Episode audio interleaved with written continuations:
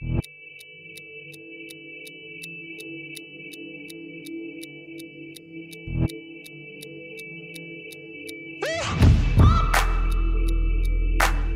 Kent Garrett. Welcome to another edition of The Last Negroes at Harvard. It is Saturday, January 20th, 2024. As of today, the death toll in Gaza stands at 24,000, 70% of them women and children, and the war keeps going.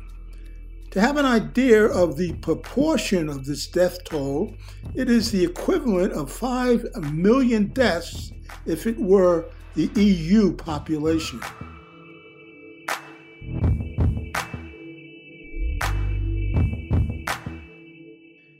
As the deaths in Gaza continue to rise, so does the gaslighting. And as you know, gaslight, the dictionary definition of gaslighting is, quote, the action of repetitively and often brazenly lying to someone to manipulate and ultimately control them and the relationship. It could be divided into four different types outright lying, manipulation of reality, scapegoating, and coercion. The Biden administration, along with mainstream media, is currently gaslighting millions of Americans into believing that there is no genocide happening in Gaza. Listen to this piece from Mike Figueroa. He is from the Humanist Report news outfit. You have said from the beginning that that massacre had to be responded to, that Israel had to invade. But now it's been 100 days. It's 23,000 Palestinian civilian lives, according to reports. The hostages, 134 hostages, six Americans included, have been there for all this time. Things have changed doesn't Israel now have to wind this down? Isn't that what you want? Well, we all want to see this conflict end as quickly as possible. We all want to see the suffering uh, of people who are caught in the middle end as quickly as possible. Um, it's vital that Israel be able to do everything possible to ensure that October 7th never happens again. And it's made good progress toward that, uh, toward that objective. That was an embarrassing and borderline incoherent attempt by Secretary Blinken to try to justify Israel's ongoing genocide in Gaza, which he supports, by the way, hence why he's trying to justify it. And I mean, how exactly are they closer to ensuring another October 7th never happens again? What does that even mean? They have slaughtered 23,000 people, nearly 10,000 of which are children, by the way, and the remaining Gazans who survived their indiscriminate bombing campaign, who have lost everything, including family members, are going to be more susceptible to radicalization than ever before. So it seems to me that they're no more capable of preventing this now than they were on October 6th because so much more people hate them because of what they're doing in Gaza. And when he says that they've made good progress towards that goal, He's just lying. I mean, assuming that their goal was to eliminate Hamas and not the Palestinian people altogether, there's a reason why they haven't done that yet, contrary to what he's saying here. And as Ishan Tharoor of the Washington Post explains, Hamas is entrenched and difficult to defeat. Even after waging one of the most intense heavy military campaigns in recent history, Israel has only neutralized a fraction of the militant group's armed strength. And in the process, it has ravaged the embattled territory where Hamas has held sway, displaced close to 90% of the population, flattened whole neighborhoods, triggered a sprawling humanitarian disaster, and found itself flailing in a losing battle for global public opinion. So, explain to me again how they're closer to that goal, Blinken? They're not. He's full of, but it gets worse because he tries to give us some optimism that things are getting better currently, if you could believe that. He actually says this, by the way. Uh, but as he says this, he's leaving out a crucial, crucial component to what's happening in Gaza. You say they've made significant progress, but yet an, an important minister, Gallant, said they are about to attack Khan Yunis in the south very strongly. And there are people there who haven't even been moved back to the north. So we've seen now a phase down of the operations in the north. Uh, that's important. We've seen the uh, withdrawal of a significant number of forces, of Israeli forces that were in Gaza, uh, particularly again in the north, uh, where they've uh, achieved a lot. And as I said, we want to see this conflict come to an end as quickly as possible, uh, consistent with Israel's objective of making sure that October 7th doesn't happen again spoken like a true NPC that's incapable of deviating away from his scripted dialogue tree. Just insufferable, and I cannot take the gaslighting. Now, it'd be one thing if the fighting stopped altogether in the north and Gazans were able to return to their homes, but what is there to return to? He doesn't address this. They have nothing to go back to because what's left is uninhabitable, as the UN's humanitarian chief put it. Quote, currently in Gaza, infectious diseases are spreading rapidly with little to no clean water in the region. While there are only a few doctors left at the few hospitals that are still open and medication and medical supplies are extremely scarce. Hospitals are only able to respond to the worst and most horrific emergencies, with over 10 children having to have one or both legs amputated on average every day, often without anesthesia. Food is extremely scarce in Gaza due to Israel's blockade of food and destruction of agricultural land. Quote, famine is around the corner, Griffiths said. A recent UN backed report by global food researchers found that the entire population is currently facing an acute hunger crisis, while the entire population will be facing famine in the next six months if Israel's starvation campaign continues. But according to Blinken, you know, everything is fine. It's going to be okay because the fighting has stopped in the north and um, they can go back home now to rubble and dirt and diseases. It's just, it's so hard to hear these details and not feel furious when you hear the way that the Biden administration is trying to justify this. This is a genocide, full stop funded by our tax dollars. And if Israel doesn't kill them directly with bombs, Gazans may die indirectly due to starvation and a lack of potable water, also inflicted by Israel. Because remember, they're the ones in control of the water supply in Gaza. Minister Gallant announced collective punishment at the start of this siege. And despite all of these facts, members of the Biden administration are pretending as if they're not privy to the same information that we're all privy to. They're pretending as if they don't see the same video videos that we all see. And to make matters worse, members of Biden's administration is dismissing South Africa's genocide case against Israel at the ICJ. Case in point. As you know, the uh, you dismissed a few days ago the case that brought by South Africa against Israel at the ICJ. Did you read the indictment? And if you did, do you believe that cutting off water, electricity, and fuel on a civilian population does not constitute a war crime? By itself, nothing else. Yes, I read the indictment, and as I said, and I, uh, we stand by what we, what we said about this. We find it without merit, and we found, find it counterproductive, and I'll leave it there. We believe the submission against Israel to the International Court of Justice distracts the world from all of these important efforts. And moreover, the charge of genocide is meritless. It's particularly galling, given that those who are attacking Israel Hamas, Hezbollah, the Houthis, as well as their supporter Iran, continue to openly call for the annihilation of Israel and the mass murder of Jews. Brilliant big brained logic there. See, even though Israel is currently literally in the process of annihilating Palestinians in Gaza as we speak, well, Hezbollah and the Houthis say that they want to annihilate Israel. Therefore, they're the same thing. He acts like we're children, like we're not going to question what he says. And a lot of people will take what he says as if it's the gospel. But people with brains can see that he is lying. And furthermore, saying something is one thing, but doing something is an entirely different thing. Israel is doing the annihilation. Israel is doing the genocide right now. So, regardless of what these other actors say they want to do to Israel, Israel is the one that is doing the thing that is bad right now that you are supporting. And as infuriating as it is to see the U.S. just dismiss South Africa's legitimate claim of genocide against Israel, it's not surprising because, of course, they're going to say that because they're not merely defending Israel by dismissing this case they're defending themselves as well because, of course, they are just as culpable as Israel here. Not only does the U.S. supply them with the bombs that they drop on the heads of children in Gaza, but they also provide them with cover on the UN Security Council and gaslight all of the public at Israel's behest, as you're seeing in this video.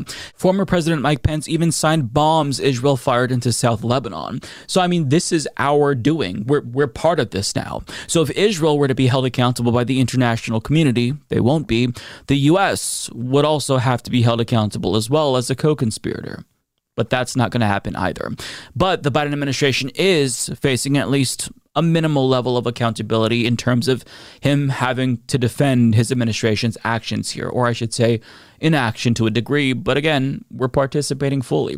But as Prem Thakker of The Intercept explains, in late December, 77 groups representing tens of thousands of lawyers, civil society leaders, and activists from six continents filed an amicus brief in a lawsuit that Palestinian human rights organizations, residents of Gaza, and U.S. citizens with family members impacted by Israel's ongoing assault brought against the Biden administration. In the amicus brief, which is an avenue for groups not directly involved in a lawsuit to give the court information, to consider in its ruling, the organizations argued that the plaintiffs established that a genocide or serious risk of genocide of Palestinians in Gaza is occurring. They also argued that the U.S. is violating its duties under international law to prevent and not be complicit in genocide, and that those U.S. failures contribute to the erosion of long and widely held norms of international law, including the Genocide Convention and Universal Declaration of Human Rights, both established in 1948 in the wake of World War War II. The lawsuit is headed for a hearing in the U.S. District Court for the Northern District of California later this month. Meanwhile, in an 84 page complaint brought by South Africa, Israel faces charges of genocide at the International Court of Justice at The Hague. Now, I wish I could tell you that I'm optimistic that these cases will bring justice, but I'm not, because even if justice prevailed in the best case scenario here, there still isn't going to be justice. Hell, even if Biden was literally found guilty of complicity with Israel's war crimes, nothing is going to come of that because in this country, we will go to the greatest lengths imaginable to protect our war criminals. And I say this because, as journalist Abby Martin points out, Bush passed a law known as the Hague Invasion Act, which says the U.S. can invade the Netherlands to prevent American personnel from being charged with war crimes. Yeah, and even in the absence of this law, uh, I still don't expect any U.S. war criminals to ever be held accountable for anything ever. Because, I mean, if Henry Kissinger died without seeing a single day in prison, then U.S. officials can basically get away with anything including literal mass murder. But that's not to say that Biden isn't being held accountable because he's already paid a large political price. Polls currently show that he is losing to Donald Trump in head to head matchups, which is terrifying. And currently, everywhere he goes, he is reminded that he has blood on his hands. Case in point.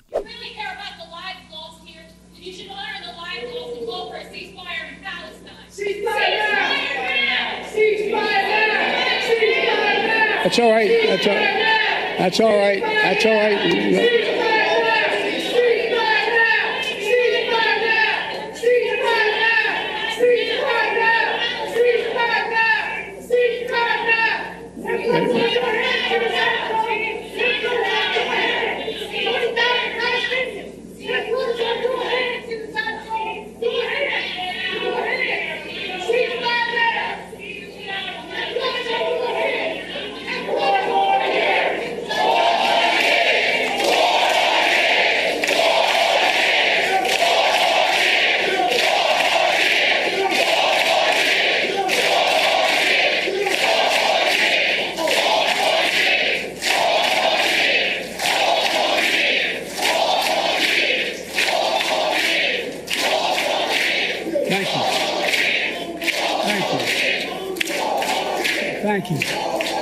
Look, folks, I understand that I understand their passion, and I've been quietly working. I've been quietly working with the Israeli government to get them to reduce and significantly get out of Gaza, using all that I can to do. He's trying so hard, yet he bypassed Congress to sell Israel more weapons that he knows they're going to use on innocent civilians, including journalists. And on that note, human rights groups like Freedom House, for example, don't think he's doing enough to address Israel's assassination and targeting of journalists because, predictably, his administration is pretending like there's no evidence that Israel is targeting journalists. And that is incredibly deceitful, but it's not surprising because the stance of this administration is to play dumb, pretend like you don't actually know what's happening, or pretend as if, you know, people are just being a little bit too hyperbolic here with the evidence that they're seeing. Playing dumb has been their strategy this whole time, and that's not going to change. Now, Biden's liberal defenders defend him by pretending as if he's hopeless in this situation and there's nothing that he can do. But that is factually incorrect. Republican administrations, as immoral as they are, have literally done more to rein in Israel's brutality than Biden has done. As Trita Parsi explained in an op ed for The Nation, quote, in 1982, President Ronald Reagan was, quote, disgusted by Israeli bombardment of Lebanon. He stopped the transfer of cluster munitions to Israel and told Israeli Prime Minister Menachem Begin in a phone call that this is a Holocaust. Reagan demanded that Israel withdraw its troops from Lebanon. Begin caved. 20 minutes after after their phone call, Begin ordered a halt on attacks. So ask yourself, why won't Biden do the same thing that Reagan did? Why won't he just pick up the phone and tell them to stop? It's because he doesn't want to. That's why we call him Genocide Joe. He's not just getting strung along begrudgingly by Israel, he is a willing participant in their ethnic cleansing and genocide of the people of Gaza. He is culpable, he has blood on his hands, he is a war criminal. But even though he's still currently in the driver's seat, that could soon change if he doesn't meaningfully rein in Israel. Because as Akbar Shahid Ahmed argues in the Huffington Post, Biden's continued support of Israel risks the U.S. getting pulled into a broader conflict in the region if Israel's actions in Lebanon end up pulling in Iran or other countries. And I mean, if that happens, this will spiral out of control even more and all but guarantee his defeat in November because Americans don't want to see another war. And that means that if he loses, Trump is going to take over as commander in chief and pour gasoline on the fire lit by Israel, and things will get exponentially worse fast. It's just such a hopeless situation here because the American people are saying one thing and politicians are all collectively choosing to just ignore what they want. And who cares if the American people were in support of this. Like, it doesn't matter what public opinion says, genocide is wrong, period. Like, we shouldn't have to gauge where the population is at uh, when it comes to the mass slaughter of civilians. They should just not do it because killing is fucking bad. I mean, Jesus Christ. I, I just, it's so frustrating. And it feels gross to even talk about genocide in the context of, oh, well, I wonder how this is going to affect Biden's presidential prospects. But I mean, you would think that Biden's ambivalence towards the suffering of innocent Palestinians would not extend towards his electoral prospects, but he genuinely seems uninterested in even trying to win back the people who he's lost who are outraged about his genocide in Gaza. But I mean, regardless of how this pans out, one thing is clear the Biden administration's gaslighting of Americans is not working, and I expect him to continue to be ride or die with Israel and continue to gaslight us. But I mean, just stop. If you're going to keep doing this, stop lying to us. Because the people who support you, they're going to support you no matter what, even if you stop feigning concern for Gazans that you're supporting the slaughter of. Just stop. Drop the pretense that you're concerned about civilian casualties because you're not. And I say that because that's what your actions dictate. You might say some really nice things and maybe caution Israel publicly that they should be a little bit more careful while not actually looking at what they're doing and seeing the evidence. But your actions are what I care about. And that tells me you don't give a shit. Meanwhile, a group of 60 House Democrats is urging the Biden administration to emphasize that the U.S. does not support forcing Palestinians out of Gaza. The group is asking Biden to firmly resist any Israeli plans that would include expulsion as a resolution to the Israel Hamas war. We'll see if this has any effect. That is it for this edition of The Last Negroes at Harvard. I'm Kent Garrett. Talk to you next time.